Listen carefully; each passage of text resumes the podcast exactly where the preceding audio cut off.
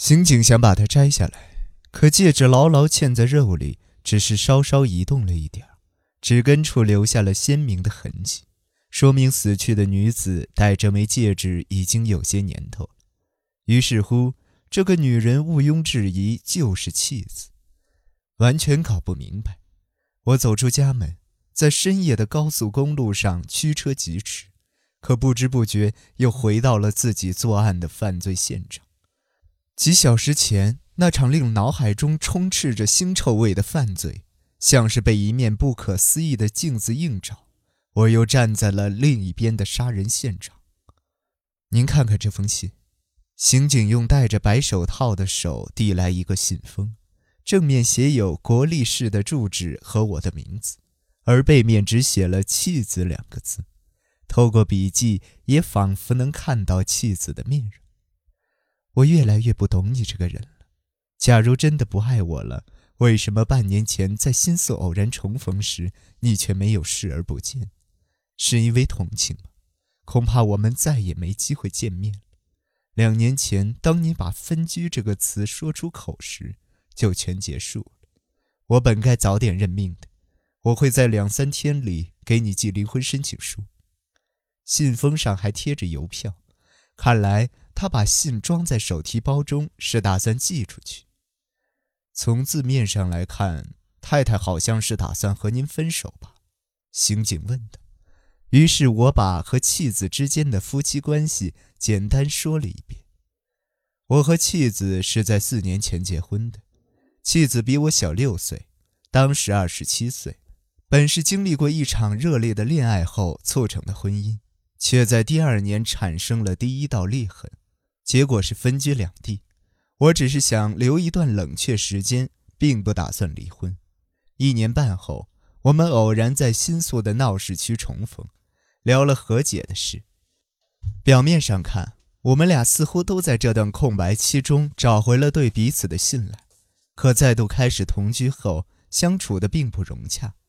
一个月前，我们俩的嘴中都开始抛出离婚这个字眼，住在同一间屋子里，却互相不理不睬。昨天也一样，我白天出发去伊豆旅行，刚到伊豆的旅馆就发现忘记了重要的东西，又回了趟家。到家时已经晚上八点了，当时我妻子不在家。我撒了个谎，其实妻子晚上八点还在家。接着我杀了她，亲手杀了她。关于太太和异性的关系，您是否知道什么？不，我什么都不知道。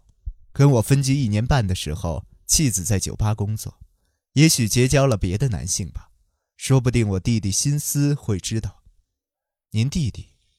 他在证券公司上班，性格挺不错的，有时候比起我来，妻子更信任弟弟，和我闹了别扭，也经常找他谈心。刑警问了我弟弟的住址，记了下来。据说嫌犯男子来到这家旅馆时，刚巧是午夜零点。他用鸭舌帽遮住眉眼，戴着墨镜，下巴藏在大衣领子里，让人看不清相貌。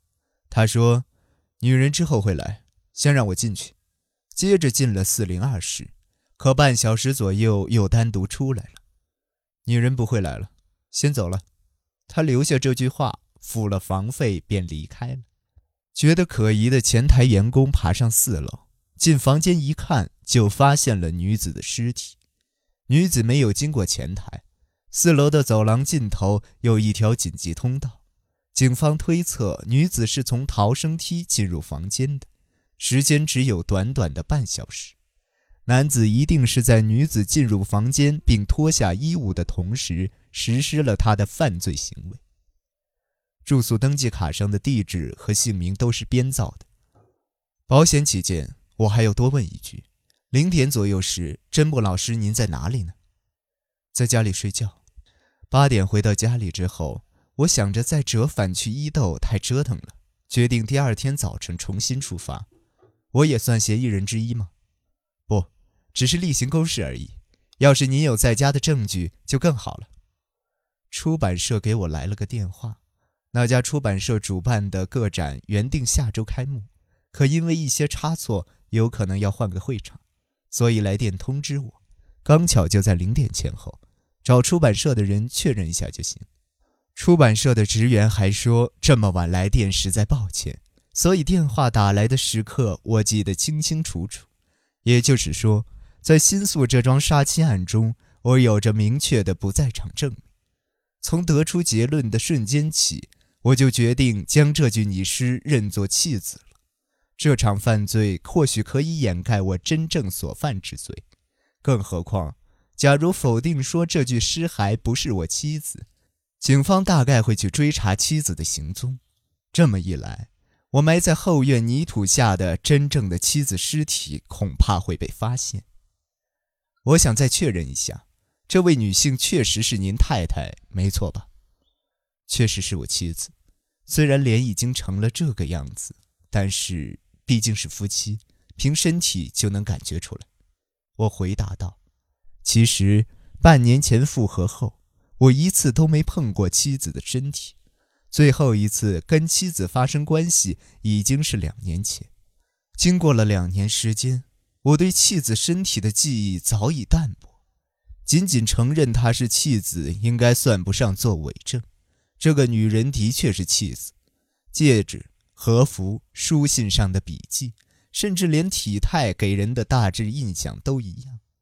可是妻子只可能埋在家中的后院啊，面部跟她一样被砸烂了，但尸骸理应被我埋入了土中。话说回来，凶手为什么要做出把脸砸烂这么残忍的事呢？刑警自言自语似的嘟囔了一句，他的话刺进我的胸膛，仿佛我自己在被质问。现在什么都别想，回家再慢慢思考吧，否则一定会闹出愚蠢的误解。我如此想着，一摆脱刑警就赶忙逃离诡异的凶案现场，猛踩油门，在黎明的高速公路上飞驰，赶回了家中。打开客厅大门的瞬间，我就被壁炉台上那幅妻子的肖像画吸引了。我矗立着，视线久久无法从画上的面孔移开。妻子，我面对画作呼唤道。只有这幅画才是妻子，火焰的光照不到她，鲜红的夕阳为她染上了色彩，她的脸微微转向一侧，躲避我的视线。只有这个女人才是唯一确凿的真正的妻子。现实中和我一起生活了四年的妻子并不是真正的妻子，所以我杀了她。我瘫倒在沙发上，想喝口威士忌，往杯中倒酒时手却滑了一下，浑浊的液体从坠落地板的酒瓶中淌出。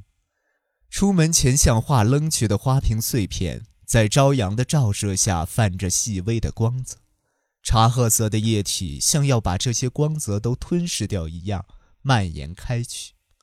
就在此时，我忽然想到了什么，在新宿陌生旅馆被杀害的女人会那么像妻子，只有一个原因，因为那个女人就是妻子，在廉价旅馆的房间里为一个男人宽衣解带，赤身裸体沾满鲜血躺在床上的女人就是妻子。这么一想，尸体的特征与妻子别无二致，也解释得通了。可是可是这样的话，我究竟杀了谁呢？